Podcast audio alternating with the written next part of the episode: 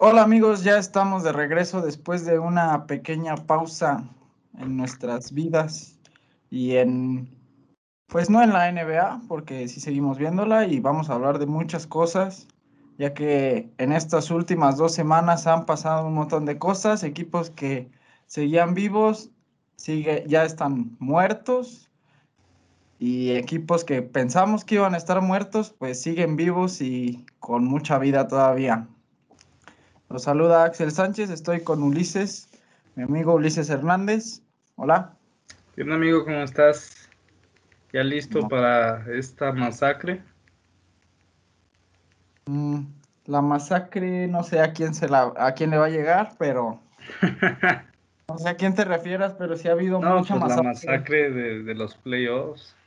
Empezando por la masacre que fue Nikola Jokic en las votaciones del MVP, ahí lo tenemos en pantalla, que se ve feliz, pero a la vez se ve triste porque ya quedaron fuera, ahorita lo vamos a mencionar. Ese fue el que el juego, el juego 3, ¿no? Eh, sí, porque fue el primero en Denver. Eh, sí, ahí, sí, ahí le entregaron su premio, pero no creo que fuera muy feliz de recibirlo. pues ya iban perdiendo 2-0 en la serie ya tenía una presión superior y para estar dándole el premio, pues merecido, la verdad sí merecido, se lo entregaron vía eh, videollamada, la, o sea, antes de darle el premio se enteró vía videollamada.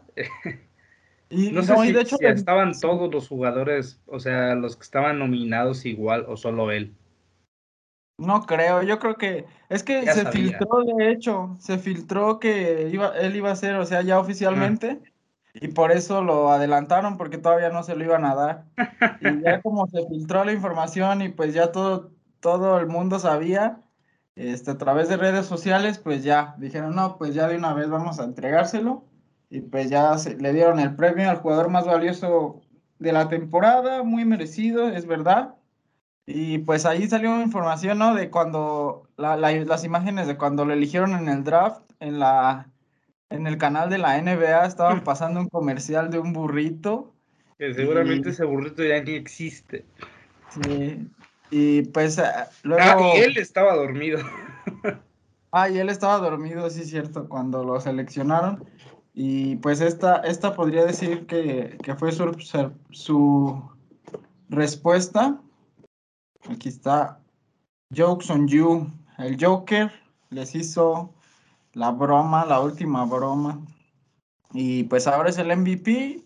Eh, creo que sí estoy de acuerdo, ya lo habíamos hablado, de que se lo merecía. Aunque en los playoffs, pues fue otra cosa. Este es un premio que es de la temporada regular, hay que recordarlo. Todavía influye un poco la primera ronda porque se da más o menos en esas fechas pero pues es un premio de temporada regular. O sea, toda la, todos los partidos que jugaron, no, no, por lo que les terminó sucediendo en los playoffs, pues obviamente no se lo iban a, a quitar. Además, considerando los otros nominados que tuvieron, bueno, que alguno, alguno está corriendo la misma suerte que, que está que, que Jokic, pero realmente merecido, sí ya lo habíamos hablado. Eh, este creo que sí nos equivocaron en este premio porque hay otro que ya entregaron que está para polémica realmente. Pues, si quieres vamos a pasar a él, ya, ya sé de cuál hablas, es el jugador eh, novato del año, uh -huh. que se lo dieron a la Melo Ball por las mismas razones que se, eh, se filtró la información y pues ya eh, se lo dieron ayer. Y pues, como lo decíamos, ganó la mercadotecnia. Realmente sí, o sea, si consideramos la temporada de la Melo con la de Edwards, pues nada que ver, realmente Edwards hizo más, aunque sí, hablar de que la Melo estuvo fuera como dos meses, ¿no? Aproximadamente. Y también yo creo que por eso no era merecido que se lo llevara, pero pues al final de cuentas el marketing gana. Realmente era lógico que él se lo iba a llevar. Sí, es, hace rato vi un tweet donde ponían las capturas de pantalla de su Instagram y son como, no sé, 600 millones los que siguen a Namelo contra 6 de Anthony Edwards y pues ahí está claramente la razón por la que se lo dieron. claro. Y todo el hype que han creado alrededor de él y de su hermano. Y, pues, esto sí no queremos decir que sea un mal jugador, pero a nivel de la temporada de rookie, de comparando estos dos jugadores, creo que Edwards fue superior. Sí, sí, definitivamente. Y También por lo que vimos en, ahorita en el play-in, realmente la Melo ni se apareció. No, y de hecho, Minnesota después del juego de estrellas empezó a mejorar, ya estaban con una marca muy baja, pero Edwards fue parte de pues de ese éxito, digamos, sobre la final, el final de la temporada. Para no quedar tan mal y, pues puede ser un equipo interesante para la próxima temporada, precisamente por el nivel que mostró tanto él como eh, Carl Anthony Towns, que su reacción fue poner tres eh, emojis ahí burlándose. Lógico, es, que, es que creo que todo el mundo sabía que tenía que ser para Anthony Edwards. Creo que va a quedar en la historia como que el verdadero ganador del rookie del año fue él, pero el premio para la Melo, pues felicidades para él y su papá. Pues sí, ya a final de cuentas, eh, como lo, han dicho muchos eh, jugadores históricos de la NBA, son premios que quedan en un segundo plano, a final de cuentas lo que buscan es ser campeones. Claro. Y a ver a final de sus carreras quién tiene más éxito en ello. Ya veremos. Pues sí, ya vimos qué pasó con Lonzo, pero a ver si no. También entregaron ya el coach del año a Tom Thibodeau de los Knicks, ya cuando quedaron fuera. pero pues sí, es uno de los merecido realmente dijimos, fue una, una, revelación toda la temporada de los Knicks. Bueno, a partir de la segunda mitad, donde empezaron a, apretar y quedarse con ese cuarto puesto. Merecido realmente, sí. Hizo muy, muy buena chamba. Sí, y también el defensivo del año a Rudy Gobert, que por tercera vez en su carrera lo gana. ha sido parte del éxito que tiene hasta ahora el Jazz. Y pues sí, lo ha, lo ha demostrado que, tiene una gran defensiva y pues felicidades también al francés. Al francés coronaviruseado. no, ya ahorita cualquier persona está más coronaviruseada ¿Eh? que, él. él, él sacaron la vacuna, yo creo. Sí, sí. La vacuna francesa es de su cuerpo. es de su sangre, de hecho. Sí. Bueno, y no recuerdo qué fue lo último que dijimos de, de la ronda 1, no sé ya si había acabado para... No, todavía quedaban... Faltaba... Ah, faltaba todavía el juego 7 de los Maps y los Clippers. Y el 6 de algunos todavía. Sí. Bueno, el chiste que tenemos ahorita, pues vamos a ver quién pasó. Ya lo sabrán. Y, este, y vamos a, a empezar con la serie que ya está terminada de las semifinales de conferencia, fue la única que no estuvo tan pareja en cuanto a partidos porque, eh, ganados, porque en, dentro de los juegos sí hubo eh, momentos en los que sí estuvo muy pareja, pero a final de cuentas los Phoenix Suns terminaron ganando los cuatro juegos, primero en casa y luego los, el 3 y el 4 en Denver. visita. Sí, barrieron prácticamente con el MVP de la temporada. Eh, hablar de que fue partidazos que dio Chris Paul, eh, un hombre muy criticado en redes sociales, dado que siempre es habitual que falle o que llegue a no estar presente en partidos tan importantes, pero esta vez ha dado la cara desde la primera ronda y otra vez demostrando de que está ahí, de que puede que sí sea su último año, que llegue como un contendiente máximo para llegar a las finales a las finales de primera conferencia. Bueno, ya, ya están en la final de su conferencia, pero también a la final. Pero creo que es un hombre que ha demostrado que no importa la edad, sino si eres bueno no importa cuántos años tengas, si tu equipo también te apoya, porque lo de Devin Booker otra vez brutal. Y estoy escuchando todas esas palabras bonitas que estás dedicando a Chris Paul y se me rompe el corazón porque de todas las pruebas de COVID que han hecho ah, en la NBA, hay una positiva, no han dicho de quién es, pero sí dijeron que Chris Paul está en aislamiento porque está en peligro y seguramente se va a pedir al menos los dos primeros juegos de las finales de conferencia y eso va a ser una, un factor importante porque es el, el equipo que mueve, el jugador que mueve al equipo, perdón. Y pues Igual como pasó en primera ronda que se lesionó y la gente ya empezaba a decir, no, ya fue, ya fueron los, los Sons, terminó jugando a media pierna, rompiéndose el alma y dio un partidazo también, pero ahora al ser COVID es más difícil de que, como bien dices, tenga oportunidad de jugar los dos juegos. Para su suerte, para la suerte del equipo, fueron los únicos que barrieron en, esta, en estas semifinales de conferencia eso les da un poco más de días a, considerar de que algunos partidos todavía no están siquiera definidos. Creo que es bueno, es el único que realmente ya tiene un clasificado porque los demás están bastante parejos hasta el momento, pero tiene tiempo, tiene tiempo para pues recuperarse, curarse el COVID y dar positivo y que pueda jugar. Yo espero que sí llegue a jugar y que no sea porque no estuvo presente. Si los Suns ganan o pierden, que yo creo que él quisiera estar ahí presente. Sí.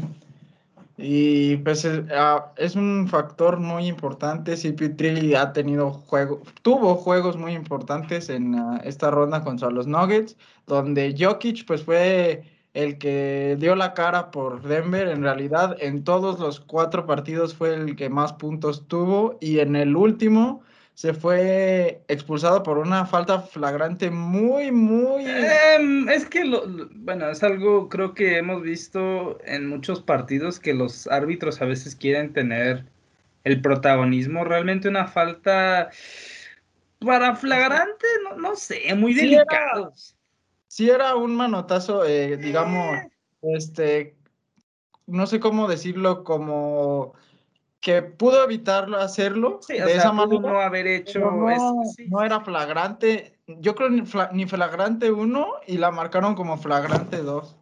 Sí, ahí se armó un verdadero barullo, eh, se echaron todos encima contra todos. Eh, no sé cómo, como Devin Booker tuvo los pantalones para ponerse enfrente del Joker con la mirada asesina que tiene. Yo me pongo enfrente de él y me ve así, ya me mató. Pero sí, o sea, salió a defender a su compañero por algo que realmente Jokic ya había perdido la cabeza. Iban abajo en ese cuarto juego, ya no tenía mucho que hacer y prefirió salir temprano. Y a pesar de que expulsaron a Jokic, los Nuggets se siguieron en la pelea de ese partido, pues ya con la última esperanza, pero sí, al final, pues ya quedaron fuera 4 a 0, se fue el MVP y los Suns están esperando a el que gane de, híjole, de Clippers y Jazz. Los primeros dos juegos los ganó el Jazz en casa con actuaciones muy buenas de Donovan Mitchell 45 y 37 puntos respectivamente en estos dos primeros juegos.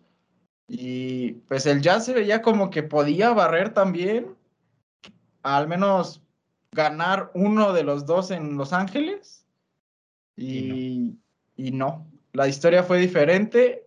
Apareció un hombre llamado Kawhi Leonard en el juego 3 132 a 106 ganó ese juego los Clippers y nuevamente Donovan Mitchell, a pesar de que él, él ha sido el máximo anotador del Jazz en esta serie, pues no es solo él.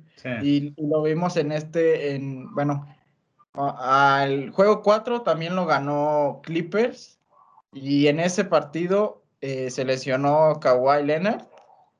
Eh, jugó todo el partido, pero ya hasta después del, juego, pues salió que tenía, no recuerdo su lesión, era en la rodilla, ¿no? Sí, en la rodilla.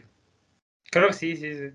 Sí, y este, este miércoles jugaron el juego 5, donde decían, bueno, sin Kawhi, que ha sido el arma más potente para Los Ángeles, y, además jugaron en Utah, pues todo el mundo esperaba que el, que el Jazz lo llevara, y pues por fin apareció Paul George en un juego de playoffs, poniéndose eh, como el principal jugador de su equipo y lo ganaron 119 a 111. Sí, realmente estoy empezando a tener flashbacks de guerra de hace del primera ronda. Igual pasó lo mismo, se llevan los primeros dos partidos, luego los Clippers de la mano de Kawhi Leonard recuperaron terreno, pero sí fue sorprendente lo de Pandemic 13, eh, que diera por fin la cara de su equipo, eh, que no desapareció en los playoffs y más en un partido que creo que para la franquicia de los Clippers era bastante importante ah, con respecto a su futuro, dado que llegar a perder ese partido pues se complicaba demasiado la serie, pero pues salió, dio la cara y pues, ¿qué te puedo decir? Realmente hace dos programas atrás ya los considerábamos muertos y ahí siguen dando pelea y dando pelea al número uno. Y tienen la ventaja, o sea, tienen la ventaja del 3-2 en, en, la serie y ahora van a jugar en Staples Center nuevamente. Y ahí podrían ya definirlo eh, en casa.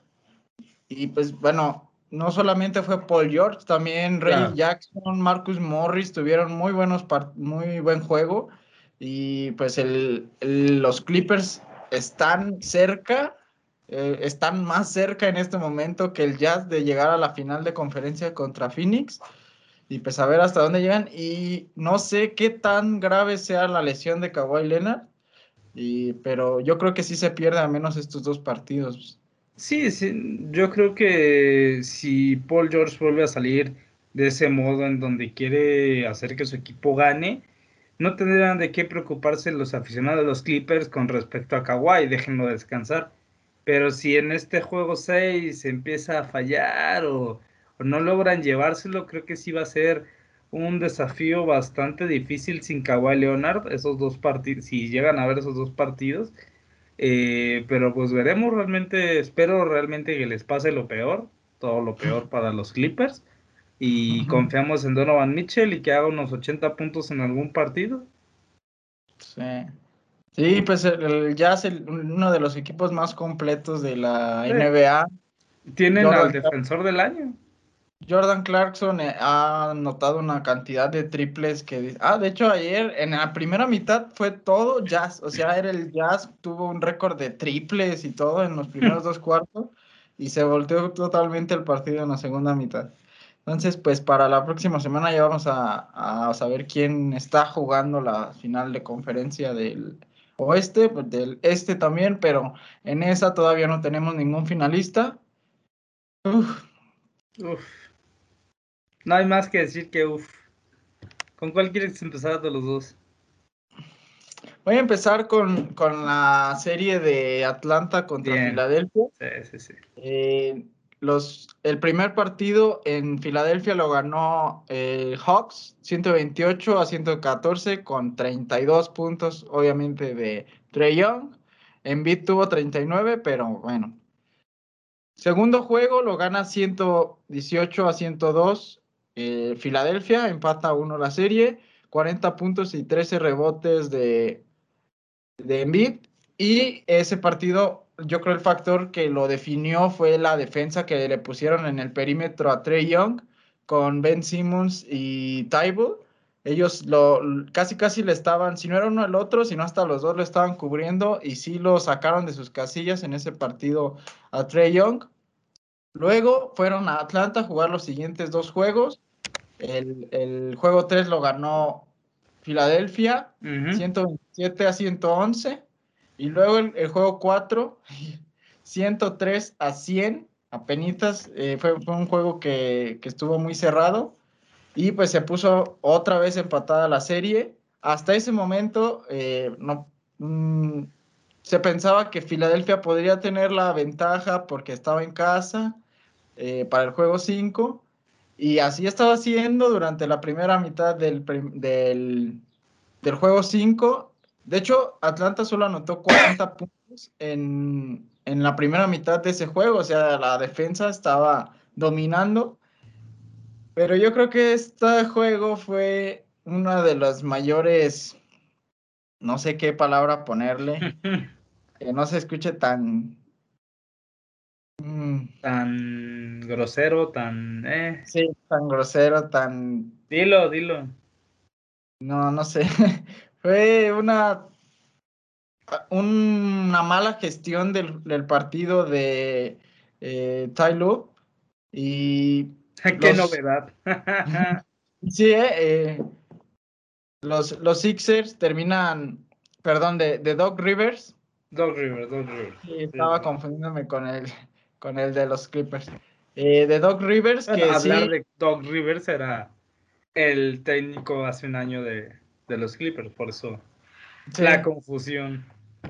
Bueno, entonces Doc Rivers yo creo que no, no, no supo en qué momento bajarle el ritmo al juego, qué cambios hacer, y lo terminaron perdiendo, o sea, 109 a 106, hmm. lo tenían ganado, tenían 26 puntos de, ventaja en algún momento del juego y Atlanta se les fue acercando, se les fue acercando y terminaron ganándolo de visita. Ahora en Atlanta se va a jugar el, juego 6 y bueno, ya este Trey Young, como lo hizo en Nueva York con los Knicks, nuevamente se metió con la afición y creo que se siente muy cómodo en, esa faceta.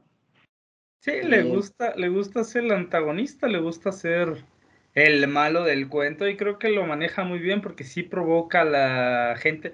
Lo único malo es de que la gente sí se lo está tomando muy en serio, entre comillas, están siendo bastante respetuosos con, el, con de jugadores, más contra él. Ya pasó eso en, el, en la serie contra los Knicks y se está repitiendo con comentarios insultos de odio en redes sociales pero es lo que él busca. Realmente creo que quiere provocar lo más posible, sacarlos de sus casillas. Y si el equipo, bueno, si los Sixers se dejan contagiar de este rol de antagonista que está tomando Trey Young, puede ser bastante complicado que mentalmente se repongan. Hablar de que Ben Simmons ayer tuvo los peores partidos que se le ha visto. ¿Fue ayer o antier? Sí, fue ayer. el miércoles. Bueno, sí. Eh, eh, creo que tuvo un 26% de porcentaje de tiros libres, ¿no? Algo así, un número bajísimo, todo lo que tenía de libres lo estaba fallando. Y fue uno de los factores por, el, por los cuales en la segunda mitad cayó realmente el equipo, eh, se vinieron abajo. Mal planteamiento, así como lo dices, pero creo que solo Embiid y Curry, bueno, Seth Curry, fueron los que marcaron puntos en esa segunda mitad. Y nuevamente un rival de los Sixers hace la, la estrategia de, de faulear a Ben Simmons para que, no sabe tirar. porque sigue teniendo muchos problemas. No sé si son nervios o realmente tiene un mal tiro desde la línea, pero sigue teniendo un porcentaje. Sí lo ha subido, ha mejorado, pero sigue siendo un mal un porcentaje malo, o sea ya le hacen las faltas a él por lo mismo de que sabían que no iba a sacar puntos. Y pues ahora pues Embiid eh, parece que su lesión que veíamos hace unas dos semanas ya ni nos acordamos eh. que está lesionado, ya sí ha tenido descansos en, en partes importantes del juego pero pues está siendo la parte, el jugador más importante para los Sixers y tendrá que serlo ahora en Atlanta para que puedan volver a empatar y regresar a Filadelfia a cerrar en un juego 7. Eh, es lo que, lo que esperaría los aficionados de, de Filadelfia. Y pues... Bueno, pero como viene Trey Young, quién sabe, depende mucho de él, de si quiere alargar más esto a un... Claro, hablemos, los Sixers tienen una muy buena defensiva, pero si también si se enfocan a defender a Trey Young, creo que van a dejar muchos huecos. Creo que eso pasó también en el juego, en el juego 1, vamos el juego 1, donde estaban encima de Trey Young. Tuvo un gran partido, pero también sus compañeros aportaron en todos los sentidos. Así que va a ser un juego bastante mental realmente. Más que jugado en la cancha va a ser mental, de quien tenga los nervios más tranquilos se lo va a llevar. Y ha sido una serie muy física. Atlanta está haciendo, a pesar de que son muy jóvenes la mayoría, el, promedio de edad es bajo en, realidad para un equipo de Atlanta. Pues creo que parte de ello es su líder, Trey Young tiene 22 años. ¿Eh? Y y se están enfocando mucho también en ese juego físico, en sacar de sus, de sus casillas a, a, los jugadores de Filadelfia porque saben que, por ejemplo, eh, Dwight Howard tiene esa tendencia a ah, engancharse con el rival. Uh, también lo llega a hacer Seth Curry de, en el sentido de que si se meten con él, eh, deja de tener tan, tan buen tiro o tanta buena efectividad como sí la ha tenido. Pero pues sí, es tanto física como mental esa, esa serie. Y pues, quién sabe si se va a ir a siete juegos. No estoy tan seguro de que... Eh, pues sí, depende mucho de, de, cómo defiendan a Trey Young. Y más que es uno de los factores eh, que pueden equilibrar la balanza. Y también el, el cocheo de Doc Rivers tiene que ser mejor. Y porque si lo perdió en casa de esta manera el juego 5, pues en, en un... De visita, imagínate.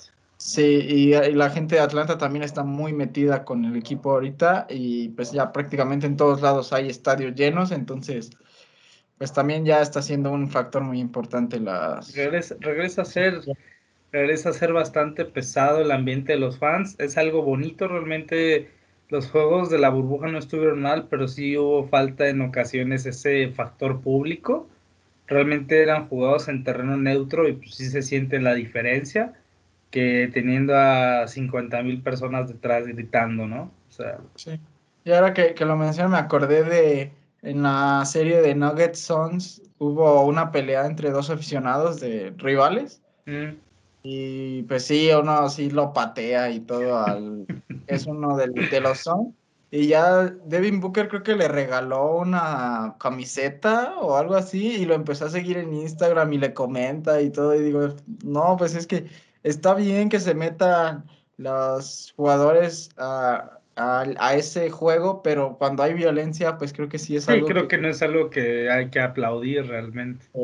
Sí, y casi, casi que Devin Booker sí lo hizo. Ahora va a haber gente que solo lo va a querer recrear para que Devin Booker les haga caso, pues no. Ah, sí, exactamente, y pues no, tampoco eh, es correcto. Es, es, un morrito, ¿no? Está viviendo sus mejores momentos en su vida, en todos los aspectos, déjalo, déjalo ser feliz. sí, pues sí, el problema es que, que las consecuencias no las va a vivir él. Claro. Claro, sí, no, es la gente que se mete en problemas, realmente si hacen eso hasta pueden ser bañados de por vida a pisar la arena y siendo un aficionado, yo creo que no te gustaría que eso suceda. No, sobre todo si sí es un aficionado de, realmente que quiere al equipo y no solamente pues por ir a algún lugar a hacer desastre.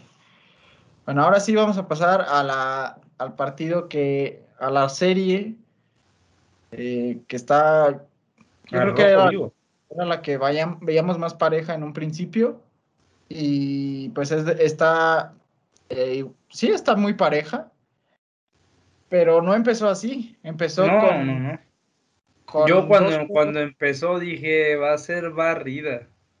Empezó con dos juegos ganados de los Nets en casa, 115 a 107, regresó Kevin Durant 29 puntos ese, ese día para él y Kyrie Irving tuvo 25. Por el otro lado, pues Giannis Antetokounmpo 34. Pero eh, un factor que hubo en ese juego, si bien los Nets terminaron ganando, James Harden a los 43 segundos tuvo una lesión en, el tendón de la corva. Hasta el momento no ha regresado después de cinco juegos.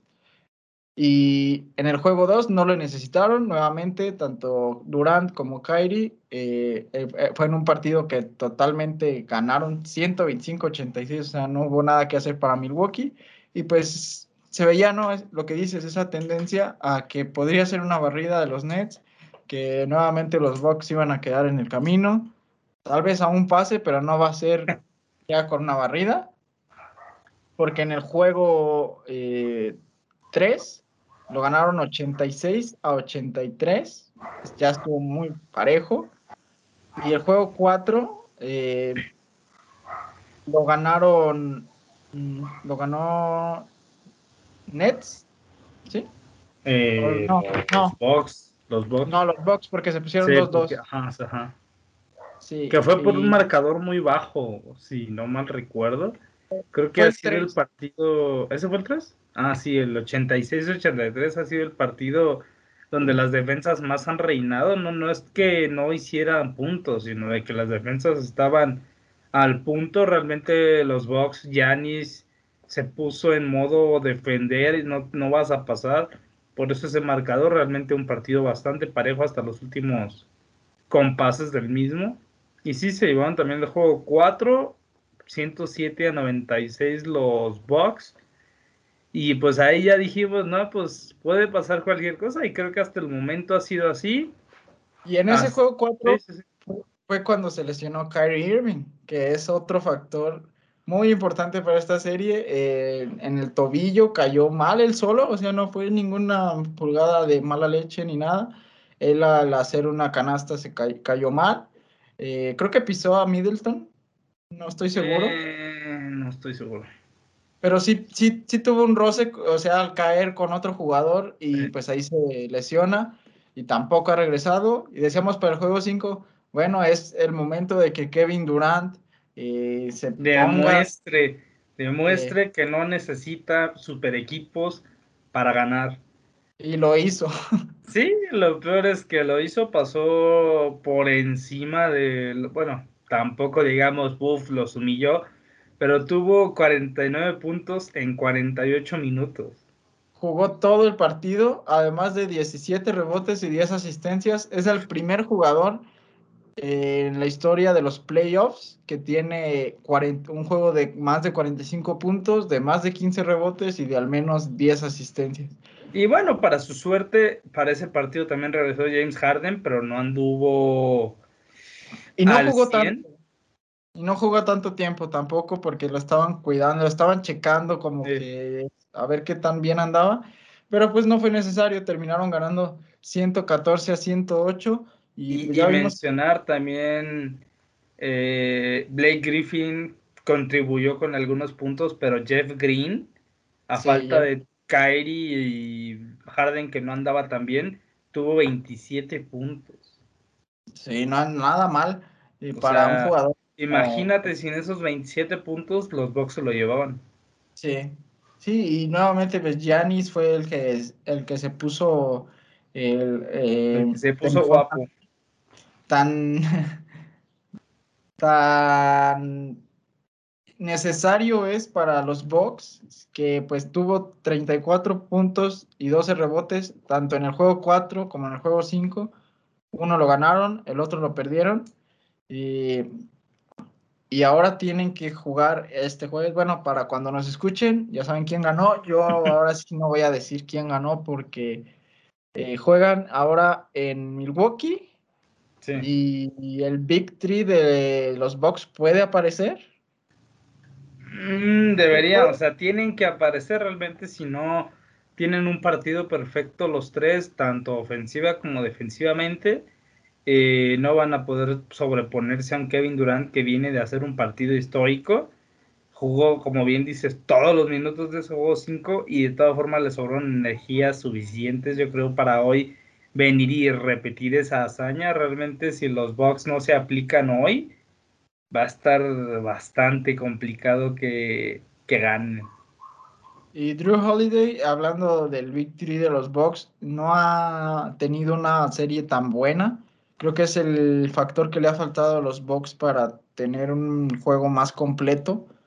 Y puede ser que si él se destapa, pues puede inclinarse la balanza para que también probablemente tengamos un juego 7 en esta serie, que no lo veo, no lo veo tan descabellado, y ese juego 7 estaría pues ya a morir. Sería, sería brutal realmente. Creo que es de los partidos, bueno, esta clase de partidos esta serie es la que necesitábamos para confirmar de que sí, los Nets están pesados realmente. Si no está uno, no importa, te va a aparecer otro. Y si no está los dos, no importa, te va a aparecer un tercero y va a aparecer algún actor de reparto a hacer lo que no, lo que hace falta. O sea, realmente sí ha sido una grata prueba para los Nets y también para, los, también para los Bucks de de de no quedarse otra vez en el camino, de no quedarse otra vez como la promesa de que fueran a llegar lejos, otra vez lo están haciendo lo mejor que pueden. Para su mala suerte, realmente se tuvieron que enfrentar a los Nets tan pronto y no en unas hipotéticas finales de conferencia que hubieran sido buenísimas. Pero es una buena prueba para Janis y compañía de por fin ganarse ese respeto que en temporada regular tienen, pero que en playoffs jamás han podido tener o mantener realmente como un equipo que de verdad va a ser contendiente para llegar y ganarse las finales finales. Sí, entonces pues las tres series que quedan abiertas todavía podrían irse en un juego 7 sin problemas. Y sería este fin de semana. Y la próxima semana empiezan las finales de conferencia ya, los cuatro mejores de toda la liga. Eh, y si está de pronóstico reservado. Sí, realmente, realmente todas las series han estado tan parejas que no podrías, bueno, exceptuando una, pero aparte de ello, todas las demás siempre al inicio parecía que uno iba a sobreponerse sobre el otro equipo y no ha sido así, realmente todos han dado batalla, creo que es algo bonito para el espectáculo y más considerando de que llevaban, bueno, el año pasado no se tuvo esta clase de partidos debido a la pandemia, pero es una manera muy bonita de que los aficionados regresen a los estadios y que todo se vuelva a normalizar con un básquetbol de primer nivel. Sí, pues ya se, se acerca el final, ahora sí lo más lo y, y, lástima que, que, pues eh, últimamente se han lesionado muchos jugadores que en la parte más importante de la temporada. Que, también es entendible por, por, la manera en cómo se han compactado la, la, temporada, tanto la, el fin de la pasada como esta. Claro, les quitaron partidos, pero añadieron partidos con su fantástico play-in que, bueno, no sé, ya eso depende de, bueno, ya queda en criterio de cada quien, pero sí las lesiones, en, bueno, lo hemos visto en todos los deportes, han afectado a una cantidad vasta de jugadores que al tan alto nivel era lógico que sus cuerpos no iban a soportar. Sí, y adivinen quién habló de esto. LeBron James. Sí, ahí ya, ya hizo sus comentarios de que al principio de la temporada se lo dijo a la liga que debieran reconsiderar la cantidad de partidos, LeBron James. la cantidad de partidos que, se van a jugar, que se iban a jugar en esta temporada y que él, pues, casi casi diciendo que él fue un profeta de que esto iba a pasar. De que iba a haber sí, fíjate que sí, de hecho, hasta antes del juego de estrellas él no quería jugarlo, o sea, él decía, no, ¿por qué nos meten a otro partido más? No sé qué. Y fue como que la liga le dijo, oye, cállate, ¿no? y terminaron jugando ese partido. Pero sí, LeBron sí se ha dedicado mucho a llorar, podríamos decirlo. Eh, creo que tiene razón en cierta parte, pero siempre todo lo quiere hacer ver como que él tiene razón o de que él ha sido el promotor de todo. Igual ahorita con lo de Kevin Durant fue el primero en salir y decir, no, partidazo, leyenda, bla, bla, bla, bla, bla, lo de siempre, lo de siempre. Pero, no lo sé, tiene, tiene sentido realmente. Pero si vemos desde la, bueno, la NBA no tanto, pero si lo vemos desde la parte económica, sí, el año pasado afectó bastante que no terminase de, manera normal la liga. Pero de todas formas, o sea, si no, no hay necesidad de poner tantos partidos innecesarios. Como el play-in a mí se me hace súper innecesario, pero le das la oportunidad a dos equipos más, pero pues te metes en más partidos. Sí, y bueno, ya dices el play-in, bueno, es uno o dos partidos, pero la cantidad de juegos de temporada solamente redujeron desde que empezamos, desde que empezamos este programa, ya era el tiempo en donde eran partidos cada dos días de todos los equipos. Realmente jugaban un lunes y volvían a jugar un miércoles y volvían a jugar el sábado y así se la llevaron toda la La mayoría de los equipos eh, de cuando jugaban tres o cuatro partidos eh, a la semana guardaban a sus estrellas en uno o dos porque sabían que no era posible tenerlo siempre. Y eso es algo que debería reconsiderar la liga. Es, es bueno, nos gusta tener muchos juegos, pero pues son humanos y, y tanto el descanso como las vacaciones, que por ejemplo, no, ahora ya se empezaron a filtrar los jugadores que podrían ir de Estados Unidos a los Juegos Olímpicos. Hmm Eh, los Juegos Olímpicos empiezan justo cuando acaba la temporada de la NBA. Ya se habla de que Damon Lillard, de que Jason Tatum podrían ir. Bueno, ellos ya ahorita ya, no están, jugando. Pero de todas maneras, es como un mes de, de, descanso nada más, y eso sí están descansando. Claro. Sí, además, por ejemplo, gente, bueno, hablando de LeBron no va a querer ir. LeBron va a decir, no, yo no quiero ir. Lógico. Kevin Durant tampoco. o sea, realmente tienen talentos muy buenos, tienen para formar un equipazo, aún sin considerar las superestrellas, pero es que tienen sentido, o sea, después de una temporada tan demandante, todavía los van a seguir en los Juegos Olímpicos, y hasta gente como Damian Lillard, que tuvo unos partidazos y que varios de esos partidos terminaron en tiempos extras, creo que también tiene un cansancio físico y mental superior a la media y no sé qué vaya a decir, realmente quizá terminan mandando puro rookie. Pues, quién sabe, sabemos que siempre hay jugadores que sí sueñan también con una medalla olímpica. Eh, pues, y ver, por ejemplo, a sus predecesores, al Dream Team del Barcelona 92, pues dicen, pues sí, queremos replicar eso, ¿no? Y, y en este año, ya entrándonos un poquito en ese tema, Habrá también muchos buenos equipos de otros países, eh, no solamente Estados Unidos. O sea, realmente estos son los Juegos Olímpicos en los que, por ejemplo, en, los que, por ejemplo, Eslovaquia, Serbia, España, incluso, incluso Argentina podría meterse entre los. Hablar de, la primera temporada de Facu Campaso, muy buena, ¿eh? Muy buena. Eh, eh, y le plantó cara a Chris Paul, o sea, es, eso es, son palabras mayores. El tamaño, el tamañito, pues, pero. sí, pues ambos son, son jugadores relativamente. bueno, chaparros para, para la NBA, porque a, mi lado me lleva tres cabezas, yo creo.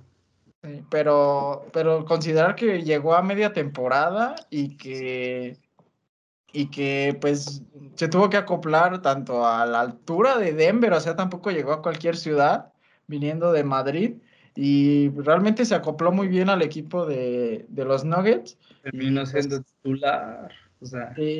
Y pues seguramente también, por ejemplo, Facu Campaso va a querer tal vez ir a los Juegos Olímpicos. Eh, ya lo decías, Luka Doncic, tal vez Nikola Jokic. No sé, Francia también a quién les vaya a llevar. Puede llevar a Gobert. a Gobert. O sea, sí hay muchos, muchos países que tienen eh, representantes buenos. Y, también los, los que tienen en sus respectivas ligas o en diferentes países son buenos jugadores, realmente saben, si arman buenos equipos, claro, son los Juegos Olímpicos, solo van los mejores. Y dependiendo de esa selección de Estados Unidos, realmente podría haber una sorpresa, yo creo. Sí, sí, creo que es, si hay una, en los últimos Juegos Olímpicos, si hay uno que en, el que pudieran quitarle la medalla de oro, yo creo que sería este. Sí, sí, sí. Por, por lo mismo de, las ausencias que vaya a tener pesadas, de a quienes vayan a querer llevar y si quieren ir. Pero también va a ser, vamos a seguirlo también aquí, vamos a comentar cuando inicien los Juegos Olímpicos. Y pues... Sí, y de hecho todavía, eh, no estoy seguro, pero creo que todavía hay unas plazas de, de básquetbol que todavía no se dan, o sea, todavía no están todos los equipos confirmados, pero ya pues Estados Unidos, Serbia, Eslovaquia, España, me parece que Argentina ya también tiene su lugar. Después sí, vamos a, a ver buenos juegos también ahí, pues a ver quiénes van y pues mientras a terminar de ver la, la postemporada de la NBA y pues Um, lo gustaría... ¿Eh? ¿Qué, habla, habla. No, habla, habla. Algo ibas a mencionar. Sí, que quisiera eh, que nos centráramos en pensar quiénes han sido los mejores jugadores o los más determinantes para hasta este momento de las, de las semifinales de conferencia. ¿Quién, ¿Quiénes han sido los, pues los, digamos, los más valiosos ¿Te los digo uno de cada serie? ¿Te parece bien? De los Hawks contra los 76ers, obviamente, Trey Young, o sea, está en un nivel pletórico. Creo que ya pasó su temporada de rookie, ya, ya pasó su temporada de adaptación y está haciendo el Trey Young que prometió desde un inicio. Ha dado partidazos, ha sido un maldito pelón. Eh, vi una, una meme que dice, eh, la locura de Trey Young, los bebés en Atlanta se están cortando el cabello. sí, yo digo que mejor en vez de debería quitarse esos chinitos y quedarse pelón. Creo que pegaría un poco más. Sería un Michael Jordan pelón. Bueno, Michael Jordan a pelón, pues, pero un Trey Young pelón más bien. Pero sí, realmente un jugadorazo. Ha sido determinante en esta serie. Sobre la serie, ¿cuál otra? Em, Nuggets. Eh. Nuggets contra Suns, obviamente Chris Paul demuestra, ah, ya lo dije, demuestra que no importa la edad, es un jugadorazo. Sí, me atrevo a decir que puede ser la última temporada donde llegue tan lejos su equipo. No digo que los Suns sean malos, pero él ya no va a estar al mismo nivel. Realmente esta temporada está a un nivel pletórico. Esperemos que se repita realmente, pero si no, pues ya nos está dejando historia realmente. Eh, ¿Qué otra serie hay? Clippers Jazz. está más difícil, ¿no? Está más difícil realmente porque hay dos jugadorazos que, bueno, en sus equipos, eh, Donovan Mitchell ha sido determinante, ha sido el alma del equipo. Realmente había visto un video del primer juego eh, enfocándose solo en él y era el que presionaba, el que decía vamos a defender, vamos a marcar puntos. Eh, tiene un carácter muy fuerte, es un hombre de equipo creo que las palabras que en su momento Shaquille O'Neal le dejó le picaron en el alma y ha demostrado de que está para llevar al Jazz a un nivel superior. Qué bueno por él y qué mal por Shaq porque está volviéndose loco el ancianito. Pero no dejar de... Cada vez más, eh, cada, cada noche que tienen transmisión. Eh, y, y, Charles Barkley se lo hace saber todos los días. Sí, no, dice, ya, ya cállate, el hocico, te lo hocico. De hecho, desde, no sé si te enteraste, Shaq participó en un evento de lucha libre en Estados Unidos. Eh, luchó, lo lanzaron, creo que fue al hospital. Yo creo que debido a eso quedó un poco más lelo de lo que estaba. No lo sé. Pero sí, realmente Donovan Mitchell, regresando al tema, muy determinante, pero no podemos dejar de lado a Kawhi Leonard el hombre que se ha puesto a los Clippers desde el año pasado, bueno, a los Clippers, a los Raptors, a todos los equipos en los que he estado, se los ha puesto, en, se los ha echado encima. Es un robot, es un maldito robot, no sé cómo, cómo carajo dejan que este tipo juegue en la liga, si no es, no es del, no es un humano realmente. Eh, brutal los partidos que da, hace las cosas como si no costaran trabajo esos tiros en suspensión es un maldito loco, todos los mete. Me da un coraje porque sabes que ya está empujando al defensa en turno, se echa para atrás, lo tira y va a entrar. es de ley que va a entrar. Todos sus puntos, bueno, no todos sus puntos, pero llegan así, tan asqueroso juega. Eh, sin él, realmente yo creo que los Clippers hubieran salido desde hace una ronda, no quiero ni pensar en eso, pero bueno. Y llegando a la serie donde están los ojos de todo el mundo, Kevin Durant realmente demuestra otra vez quién es Kevin Durant, de que ya es una leyenda, creo yo, considero yo desde hace muchos años ya es una leyenda del básquet, pero lo sigue demostrando temporada tras temporada. Si las lesiones siguen sin atacarlo como lo han hecho en toda su carrera, puede llegar a, a ganarse otros, otro par de anillos y creo que los Nets esperan que eso suceda, de que se puedan llegar este título a casa, creo que sería brutal y confirmaría de que sí es un equipazo, pero de que él no necesita un equipazo para meterte 48 puntos en una noche realmente. Sí, de acuerdo, sí, de acuerdo con todos. Sí, no ha habido, de, los ocho, bueno, siete ya equipos que quedan vivos, eh, solamente tres han sido campeones ya. Sí. Eh, y el último fue en el 83. Creo que fue los Sixers. En el 83 fue el último de estos siete equipos en quedar campeón. Entonces va a ser un campeón inédito en este siglo. Y en el prácticamente. Dios quiera que no sean los Clippers. Dios quiera que no sean los Clippers. Clippers, Jazz, eh, nunca han sido campeones, tampoco los Nets y, los, los Bucks ya fueron en el 71, creo. Eh, no sé, creo que todavía jugaba Karim Abdul Jabbar. Sí, entonces sí, más o menos por esa fecha. Un poco muy atrás. Y, y pues los Suns tampoco han sido campeones y buscan serlo en esta ocasión. Vamos a tener un campeón muy diferente a los que hemos visto en los últimos años en la NBA y creo que eso también le da frescura a, la liga porque no son los de siempre, pues eh, ya, por ejemplo, dos estrellas como Curry y LeBron ya hace mucho que ya no están jugando en estos playoffs y no es que se extrañen, no es que no los queramos, pero se están... Si se extrañan, si se extrañan, si los que querríamos de que estuvieran siempre en planos estelares, pero es bueno que gente como Trey Young, eh, Donovan Mitchell estén empezando a tomar sus lugares. A tomar y se está viendo esa transición ¿no? de, la, de dos generaciones de, de estrellas que, que, por ejemplo, por un lado LeBron, Curry, podemos poner también ahí tal vez a Kawhi, a, a Chris Paul. Híjole, Kawhi no, no sé. Creo que está en medio, está en medio de las dos. O sea, Kawhi está entre, te sigue dando unos pinches partidazos o no lo sé, no lo sé. Realmente no sé si los Clippers, bueno, los Clippers yo creo que lo van a querer renovar. Creo que va a depender mucho de estos playoffs si Kawhi se queda o se va. Si se queda, yo creo que otra vez pueden llegar lejos, pero si se va los Clippers. Ah, y esta, esta nueva generación de, de Trey Young, de Luka Doncic, de Jason Tatum, pues ya, ya es otra generación que se ve que el futuro de la NBA está aseguradísimo. Sí, claro, o sea, van a seguir siendo partidazos. Sigue habiendo muchas estrellas en la liga. De hecho, hay un rumor. Incluso Janis entra en esa. Janis todavía es. ¿Tiene qué? 28, ¿no? 25 años. ¿25 Janis? sí. Soy un año más joven que Janis y él se parece de 38.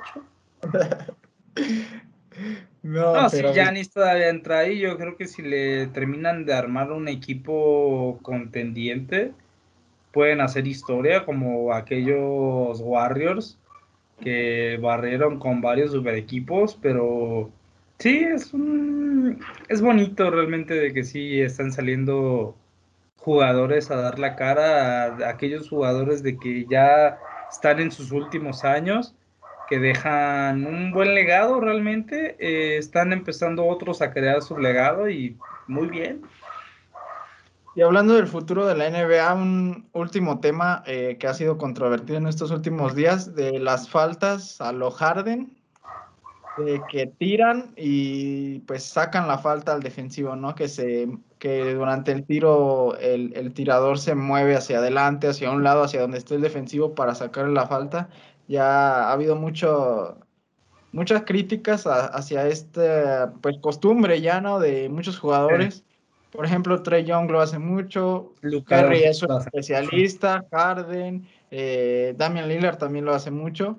Y, y pues cada vez eh, se está viendo como es una costumbre Mm, pues más arraigado a los jugadores y están hablándose ya de que haya alguna, algún cambio en las reglas respecto a esto para que no, no sea tanto, o sea, que, que, que realmente pues sí sea una falta eh, pues que el defensivo hizo y no que tan, tan, tanto que... Que la, que la genere el que está atacando. Sí, porque ya, ya, ya le tienen bien tomada la medida, por muy... Eh, hay, hay... Un, pequeño contacto y estás vendido. Sí, y... De hecho, bueno, lo, lo intentó Marcus Morris, lo intentó en, creo que fue el juego 2 contra Rudy Gobert, pero pues obviamente el defensivo el año por tercera vez consecutiva, pues no le compró ese juego y terminaron perdiendo los Clippers ese partido debido a esa gran defensa pero sí hay otros jugadores de que es su pan de cada día, o sea, si ven que ya no tienen la oportunidad de generar, prefieren ir a mover un poquito el cuerpo para generar el contacto. Está bien en parte de que cambien la norma, de que no sea tan delicada, pero yo sigo en la misma. Yo creo que el problema siguen siendo los árbitros de la NBA, no son eh, consistentes en ocasiones con sus decisiones y sus marcaciones y llegan a veces a afectar a algunos partidos y o equipos. No es tanto del reglamento, yo creo que es más de, los árbitros. Ha, ha, habido ocasiones en donde jugadores intentan provocar esta falta, tienen sentido, pero hay otras veces que no la intentan y que realmente existe esa falta y no las marcan. O sea, este es, es, ese, yo creo que es desde ahí donde lo están apelando algunos jugadores, equipos o la misma liga de esa inconsistencia en faltas, de que estas faltas vendidas sí las van a marcar siempre porque son faltas que saben que las tienen que marcar porque el jugador las provoca, pero hay otras faltas tan obvias que se hacen de la vista gorda que dices, ¿por, ¿por qué? sí, tal vez la solución podría estar en que hubiera un criterio unificado entre los árbitros y que, ellos no mismos de lo que ellos piensan de que es una falta. que subieran la vara de que no tan fácil vamos a marcar una falta y, y eso pues poco a poco los jugadores lo, lo, empezarían a ver porque también los reclamos de los jugadores siguen siendo muy importantes, influyen mucho en el juego. Y depende del nombre del jugador. Depende quién esté reclamando también. Sí, si una falta te la reclama James Harden, obviamente se la dar, pues se la reclama, ¿quién te puede decir? Eh... Clint Capella. Ándale, o sea, o pinche, no sé, un, un, Goran Dragic, le van a decir, nada, vete a dormir, güey, o sea. Sí. Y ese es donde está esa inconsistencia de los árbitros. Realmente se cambió el reglamento debido a que antes era un básquetbol bastante fuerte, o sea, las faltas de ahora en esos tiempos ni siquiera han sido consideradas, creo que ni siquiera, o sea, allá tenías que casi, casi meterle un putazo para que, a veces ni con eso, o sea, era un básquetbol muy sucio, por eso hubo el reinado de aquellos Pistons asquerosos. Se ha visto por la salud de los, de los jugadores, por evitar lesiones, pero sí están cayendo a un a un circo de ay me tocó es falta no.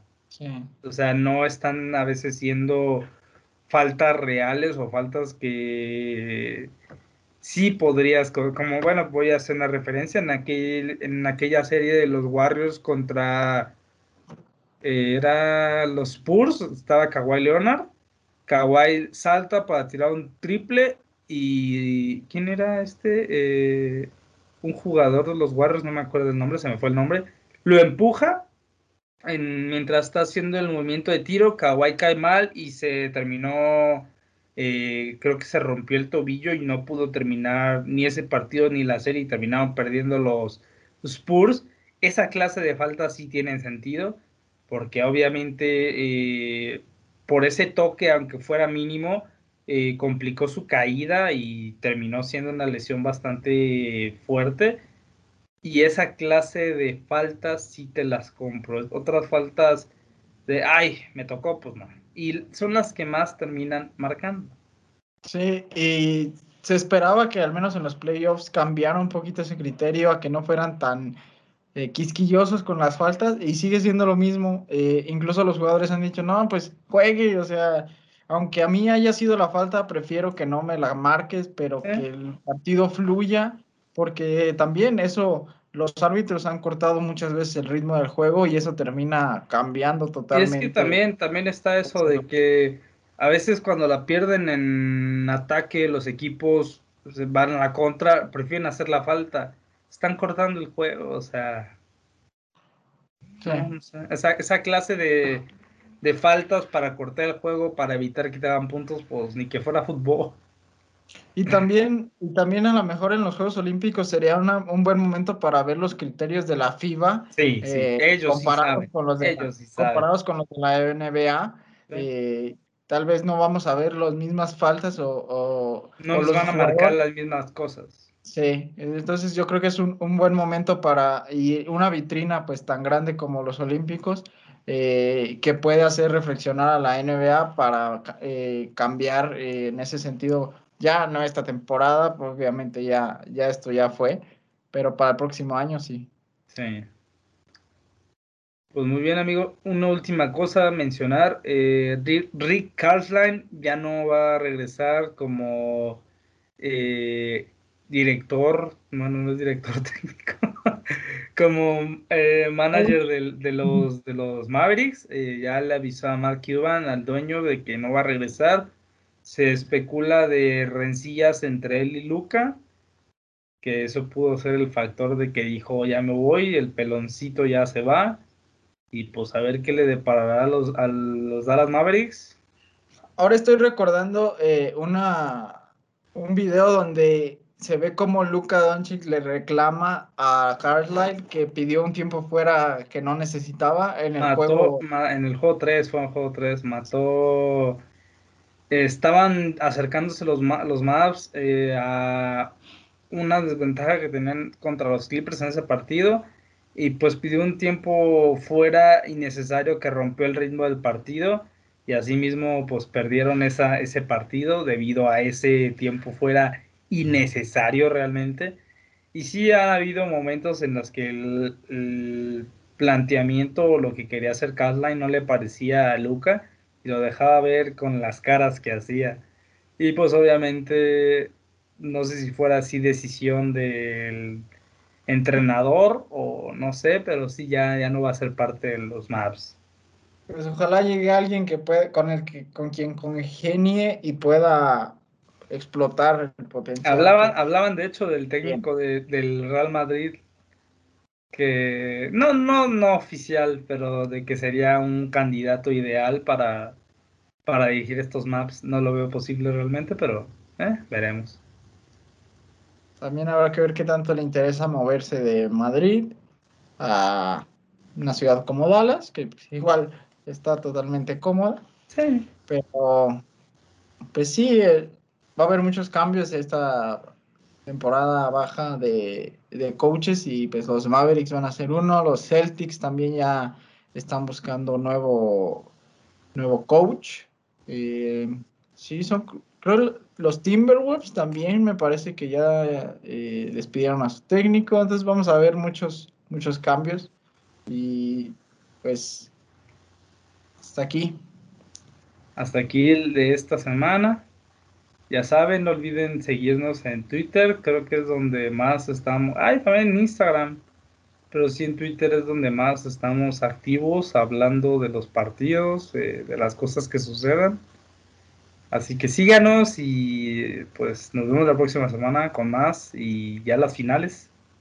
Sí, finales de conferencia próxima semana. Gracias. Muy bien, cuídate amigo.